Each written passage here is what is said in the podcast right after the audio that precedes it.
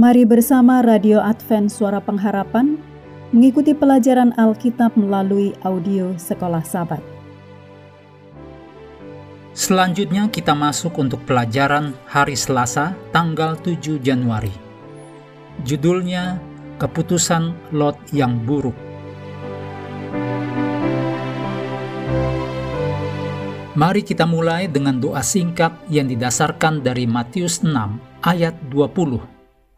Tetapi kumpulkanlah bagimu harta di sorga ngengat dan karat tidak merusakannya, dan pencuri tidak membongkar serta mencurinya.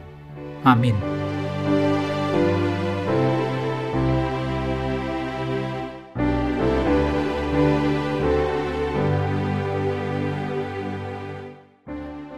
Ketika Abraham meninggalkan negerinya sebagai sambutan terhadap panggilan Allah, keponakannya yaitu Lot memilih pergi bersama dengan Abraham dalam perjalanannya.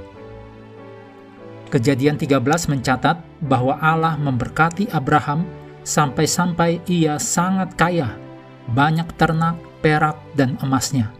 Demikian dicatat dalam Kejadian 13 ayat 2. Lot juga mempunyai domba dan lembu dan kemah yang dicatat dalam Kejadian 13 ayat 5.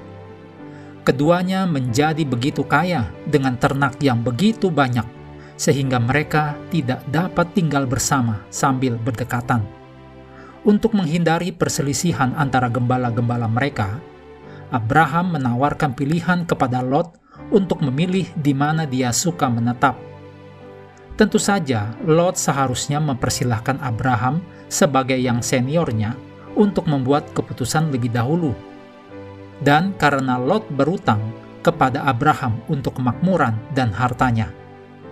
Akan tetapi, Lot tidak menunjukkan rasa terima kasih kepada kebaikan Abraham, dan dengan rasa cinta diri, Lot menginginkan apa yang dia pikir sebagai tanah yang terbaik yang ada.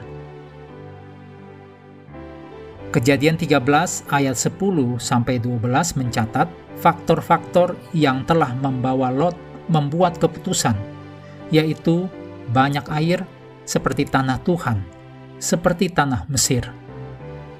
Meskipun Lot bisa membenarkan keputusannya untuk pindah ke kota itu, semuanya sangat tidak baik bagi dia di sana. Dan ketika Abraham mendengar apa yang terjadi kepadanya, Abraham tidak mengatakan, "Sayang sekali Lot, engkau menuai apa yang engkau tabur."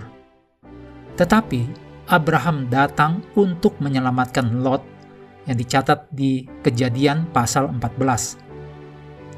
Terkadang dalam usaha kita mencari atau mengumpulkan lebih banyak harta, kita tidak belajar dengan baik pelajaran kita.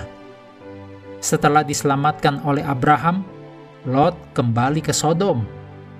Namun, dalam belas kasihan Allah yang besar, Allah mengirim utusan-utusan untuk mengamarkan Lot dan keluarganya, memberitahu mereka tentang kehancuran yang tertunda di kota-kota itu. Kejadian 18 ayat 20-33 mencatat hal yang Allah katakan kepada Abraham, yaitu apa yang menyebabkan Allah turun untuk melihat, yaitu bahwa Allah berencana untuk menghancurkan kota-kota yang jahat ini. Oleh karena keprihatinan Abraham terhadap Lot dan keluarganya, maka Abraham tawar-menawar dengan Allah untuk menyelamatkan kota-kota itu, jika di sana dapat ditemukan orang-orang benar. Abraham mulai dengan angka 50 dan turun sampai ke angka 10. Sejalan dengan sifat kasihnya, Allah tidak pernah berhenti memberikan belas kasihan sampai Abraham berhenti bertanya. Allah dan dua malaikat secara pribadi melepaskan Lot, istrinya, dan dua anak perempuannya. Tetapi istrinya menengok ke belakang dan menjadi tiang garam. Lot masuk ke Sodom sebagai seorang yang kaya dan keluar hampir tidak punya apa-apa. Betapa kita harus sangat berhati-hati dengan berbagai keputusan yang kita buat, terutama bila hanya memikirkan keuntungan jangka pendek yang berbeda dengan gambaran besarnya.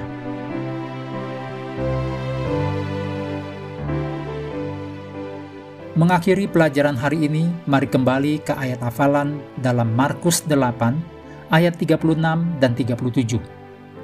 Apa gunanya seorang memperoleh seluruh dunia, tetapi ia kehilangan nyawanya?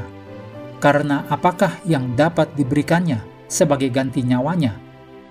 Kami terus mendorong Anda untuk mengambil waktu bersekutu dengan Tuhan setiap hari, bersama dengan seluruh anggota keluarga.